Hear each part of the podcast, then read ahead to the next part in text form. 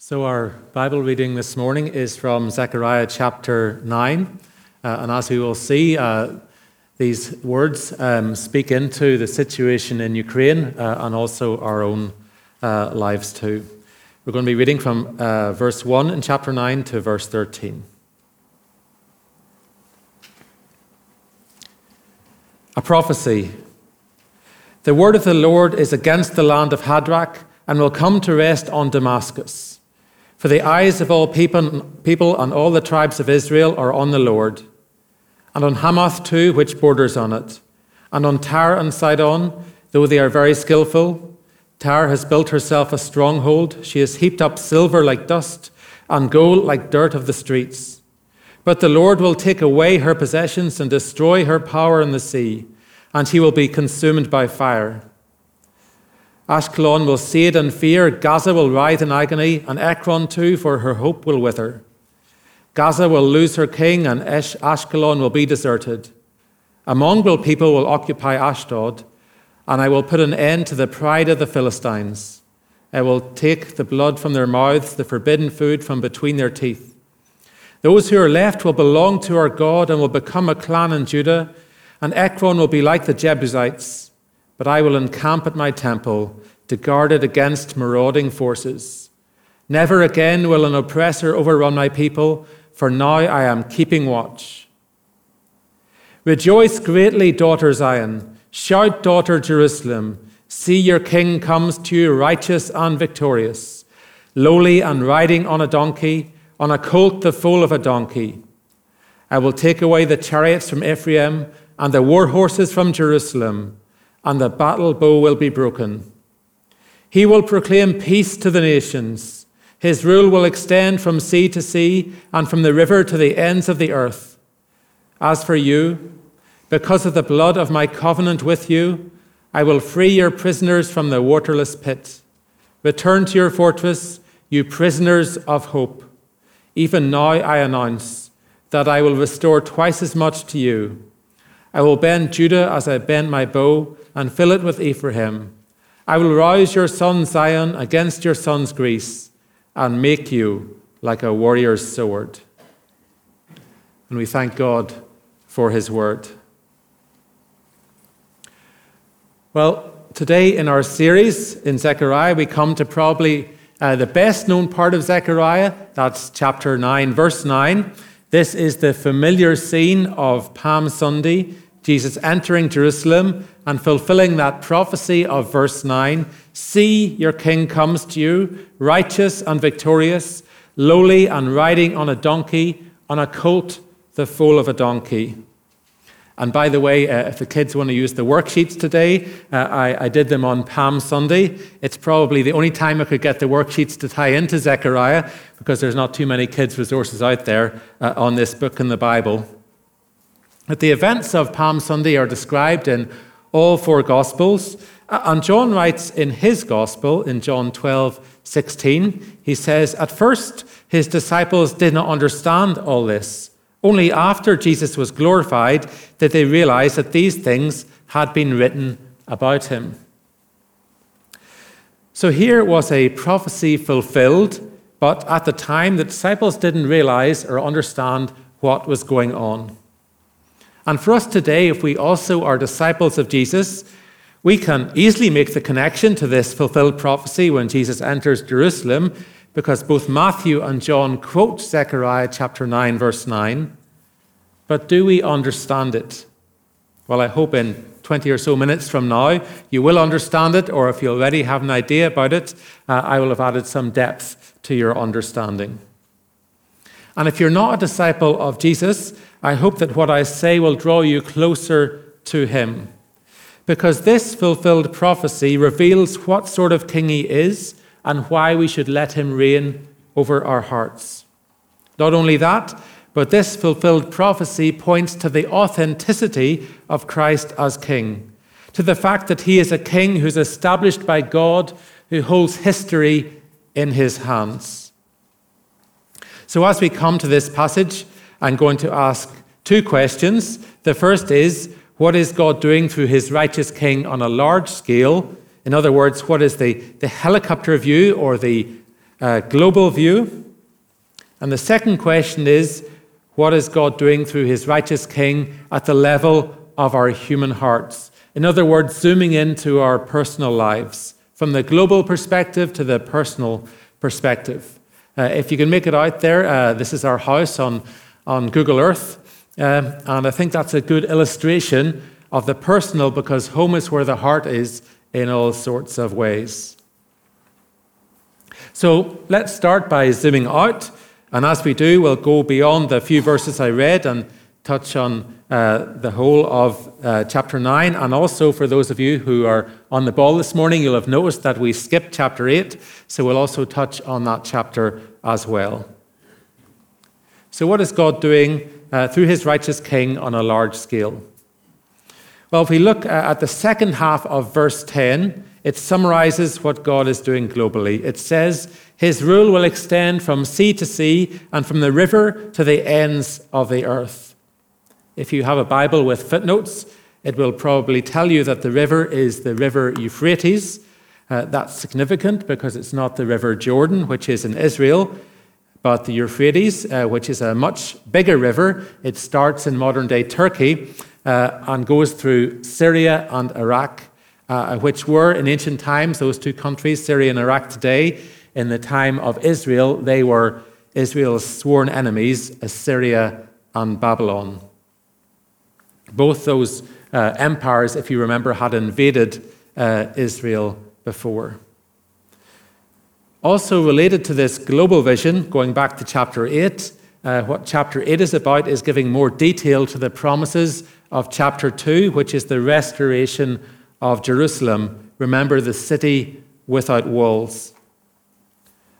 And if you remember, Jerusalem symbolically is God's people. For us today, that's the church. And this promises that it will extend from sea to sea unto the ends of the earth. And it will be filled uh, not just with Jews who faithfully follow God, but with us Gentiles too. So, chapter 8, verses 20 to 23 say this this is what the Lord Almighty says Many peoples and the inhabitants of many cities will yet come, and the inhabitants of one city will go to another and say, Let us go at once to entreat the Lord and seek the Lord Almighty. I myself am going. And many peoples and powerful nations will come to Jerusalem to seek the Lord Almighty and to entreat him.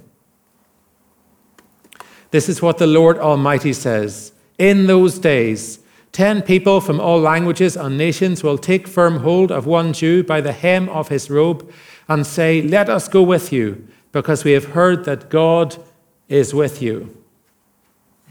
And isn't that true? Hasn't it come to pass?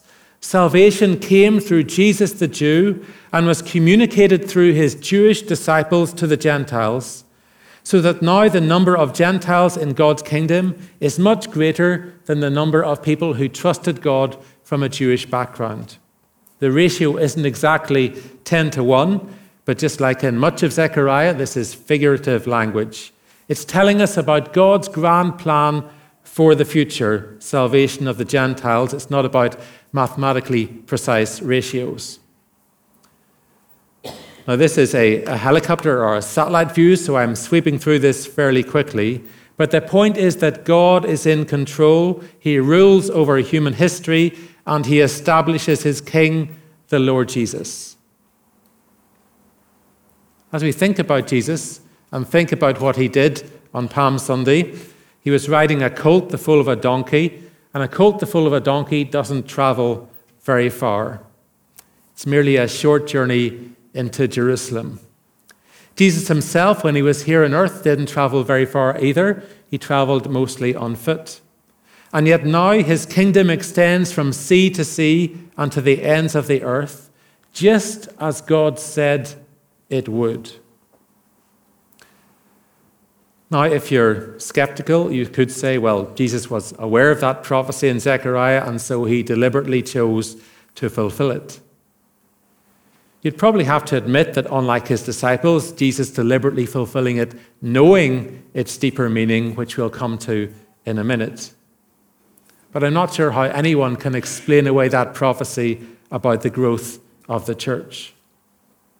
As well as that, There's another fulfilled prophecy hiding in plain sight in chapter 9, in the first part of chapter 9, which is, uh, as we read, a list of nations and cities which are vanquished one by one. Uh, you can just about make them out there. Uh, some of them were, of course, enemies of Israel, others were not, but they all symbolized the world beyond Israel, the world that didn't follow God and his ways. So you could look to those verses for their symbolic meaning, and that's uh, perfectly uh, fine, a good way to do it. But also, amazingly, they also describe real historical events that took place after Zechariah spoke these words. These nations and cities are described in order from north to south, and they were all on the same route of the invasion taken by Alexander the Great in the year 333 BC. Alexander deliberately chose this route, not because he knew Zechariah's words and wanted to fulfill that prophecy. He chose this route because it strategically captured all his enemies' ports and cut them off from their navies. And Alexander conquered Tyre uh, by building a massive causeway. You see that line uh, joining the mainland to the, the island. He, he built this massive causeway, half a mile long, built of stone, wood, and rubble from the old city of Tyre to capture the new city, which had been moved out onto the island. And in doing that, he fulfilled uh, Zechariah's prophecy, but also another prophecy in Ezekiel chapter 26, which says this about Tyre. They will plunder your wealth and loot and your merchandise. They will break down your walls and demolish your fine houses and throw your stones, timber, and rubble into the sea. I will put an end to your noisy songs, and the music of your harps will be heard no more. I will make you a bare rock, and you will become a place to spread fish nets. You will never be rebuilt, for I, the Lord, have spoken, declares the sovereign Lord. And the ruins of Tyre remain to this day. Now, it is true that part of the island, along with that causeway, is occupied by the modern city of Tyre. But again, the point is not precision in the details. The point is that God's purposes prevail. And also, when we look at a, a prophecy like this, we need to relate it to a general principle about Old Testament prophecy, which the Old Testament scholar Christopher Wright describes. He puts it like this Old Testament prophecy has three different horizons the near future, the more distant future, and the most distant future.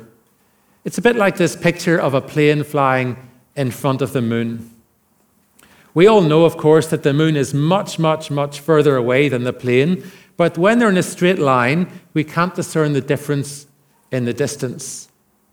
And so it is with prophecy. Zechariah couldn't see the timeline, all he could see was the near horizon. And the near horizon for Zechariah was the coming historical events that would affect all these nations and cities. And one of the things in the near horizon was that his own city, Jerusalem, would be rebuilt along with the temple, and that would all happen before the time of Jesus. And everything that Alexander the Great did in establishing the Greek Empire was also on Zechariah's near horizon. And so it's no coincidence that in verse 13 it says, The sons of Zion will fight the sons of Greece. But this first near horizon was not a complete fulfillment of the prophecy about Jerusalem to be a city without walls. For that, we need to look to the further horizon, the second horizon, which is the coming of King Jesus, a very different sort of king to Alexander. And beyond that is the furthest horizon when Jesus comes again to make all things new a new heaven and a new earth. That's when there's a complete fulfillment of, for example, verse 8, which says, Never again will an oppressor overrun my people. If God promises, we can know for sure that one day what he says will become a reality. And as we zoom out and look at history, that's what we see. And Jesus was fully aware that God is in control and working his purposes out. And that's why Jesus rode on a colt, the foal of a donkey. He could have gone into Jerusalem as a warrior on a war horse or on a chariot, but he didn't because that wouldn't result in the sort of victory that God was looking to win. Jesus knew and he had taken to heart the prophetic words of Psalm 20. Verses 6 and 7 say, Now this I know, the Lord gives victory to his anointed. Anointed is another term for the Messiah. He answers him from his heavenly sanctuary and the victorious power of his right hand. Some trust in chariots and some in horses, but we trust in the name of the Lord our God. They are brought to their knees and fall, but we rise up and stand firm. Also, the words of Proverbs chapter 21, verses 29 to 31 say this The wicked put up a bold front, but the upright give thought to their ways. There is no wisdom, no insight, no plan that can succeed against the Lord. The horse is made ready for the day of battle, but the victory rests with the Lord. As we look at what is happening in Ukraine and in other situations around the world that we see in our TV screen and our internet news feeds, even as we look at what is happening in our own personal lives, are we trusting that God is in control? Do we believe in our hearts that He sees over the horizon of our futures to a better future for those who put their faith in Him?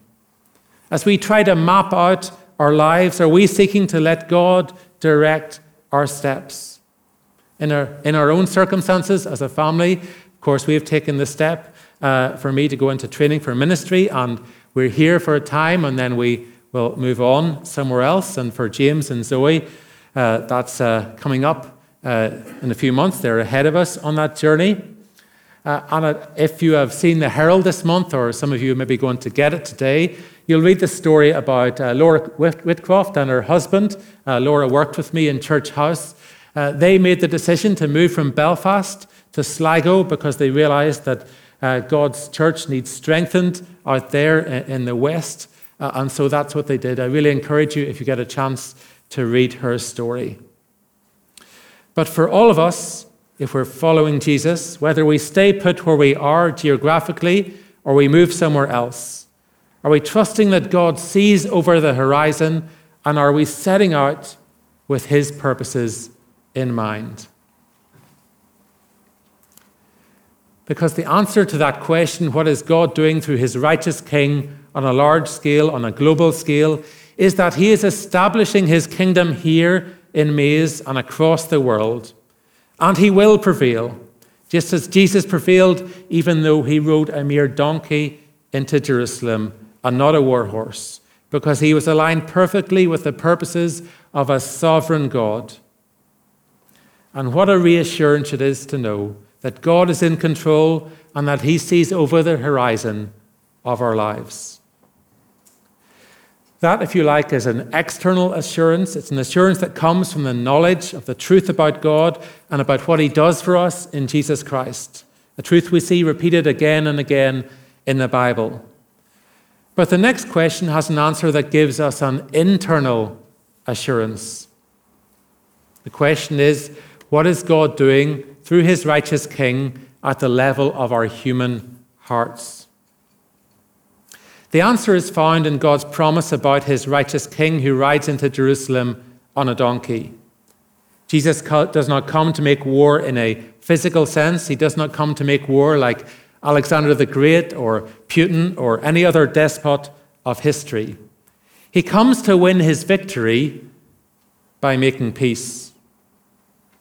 In verse 10, it says that the chariots and war horses will be taken away God takes the physical weapons of war away from the people of Israel. He breaks the battle bow. And that's why the church should never advance by coercive force, whether political or personal. We follow a king who rides on the colt, the foal of a donkey. We follow one who, as it says in verse 10, proclaims peace to the nations. Again, the three horizons help us understand this peace. On the first horizon, in Zechariah's immediate future, there was the hope of peace against the backdrop of invasion and war that had happened under the Babylonians and the Assyrians. And there was a limited sort of peace for a time, but then, of course, the Greeks came and then the Romans, and they would invade and the Romans were in control when Jesus came. Going forward to the final horizon, the third horizon, there's that hope of a new heaven and a new earth in which there will be no sin, no violence, no harm, no war, perfect peace, even though people from every nation, tribe, and tongue and language will be there. But on the middle horizon, we have Jesus coming into Jerusalem and proclaiming peace. And what sort of peace is this? Well, the word for peace in Hebrew is probably the best known Hebrew word. It's shalom. And here's what one of my favorite Bible resources has to say about it. This is from the Theological Word Book of the Old Testament. You probably haven't heard about it. I didn't until I went to, to college, but I found it really useful. It says this about the word shalom Peace means much more than mere absence of war. Completeness, wholeness, harmony, fulfillment are all closer to the meaning. Implicit in shalom is the idea of unimpaired relationship with others and fulfillment in one's undertakings. And we see this fuller meaning echoed in verse 11, where talks of the people who experience this peace being prisoners of hope and having twice as much restored to them as was lost. Do you have that hope in your heart? Do you have the internal sense of peace that comes only from the Holy Spirit living in you? Have you experienced the answer to Philippians, to the promise of Philippians chapter 4, verses 6 and 7, which say this Do not be anxious about anything, but in every situation, by prayer and petition, with thanksgiving, present your requests to God. And the peace of God, which transcends all understanding, will guard your hearts and your minds in Christ Jesus. This is the sort of peace that we get a picture of in Ezekiel chapter 34, verse 25, which is all about God as the shepherd of his sheep. It says this I will make a covenant of peace with them and rid the land of savage beasts, so that they may live in the wilderness and sleep in the forests in safety. Don't we long for that sort of peace, of being able to sleep in peace without any anxious thoughts attacking us? All of this describes the peace that the righteous king, riding on a colt, the foal of a donkey, offers to us. And very briefly, how does he bring this peace? The answer is in the middle horizon with Jesus coming as Messiah. Verse 11 gives us a clue that is expanded on in much greater depth in other parts of the Bible. It says, By the blood of my covenant, which we know is by Christ's sacrifice of himself for us on the cross. Jesus conquers by laying down his perfect righteous life for our imperfect, unrighteous lives. He wins the victory so that we might have peace Peace with God that results in an internal peace and ultimately results in an external peace on that third horizon, the new heaven and the new earth. I know Christmas is long past, but the chorus of Hark the Herald Angels Sing sums it up perfectly.